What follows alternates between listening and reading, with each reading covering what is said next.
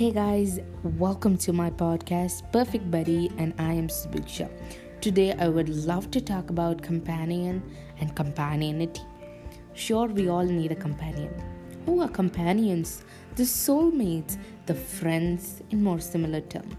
So, we want someone to share your thoughts with them, and they want someone to share their thoughts with you. So, please share each other. That is more uh, comments so when you share, you become friends. That's what in this whole world you have lots of friends around you, right? And that is because of the companionity. We care for them, they care for us.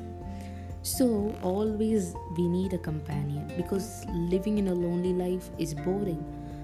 More than boring, it is not at all perfect. It is like we'll get lots of disorders being lonely mentally, physically because we need the speaking ability not to improve our skills in the fluency of your language. It is because that you will be healthy. You'll get a lot of medicine in this world. That is the medicine that you use. Happiness is a medicine. Speaking to someone cures your heart makes your heart feeling melted like an ice cream. Because of that only we want a companion to make us beautiful, to make us perfect. Really, in this world, everyone's having a companion.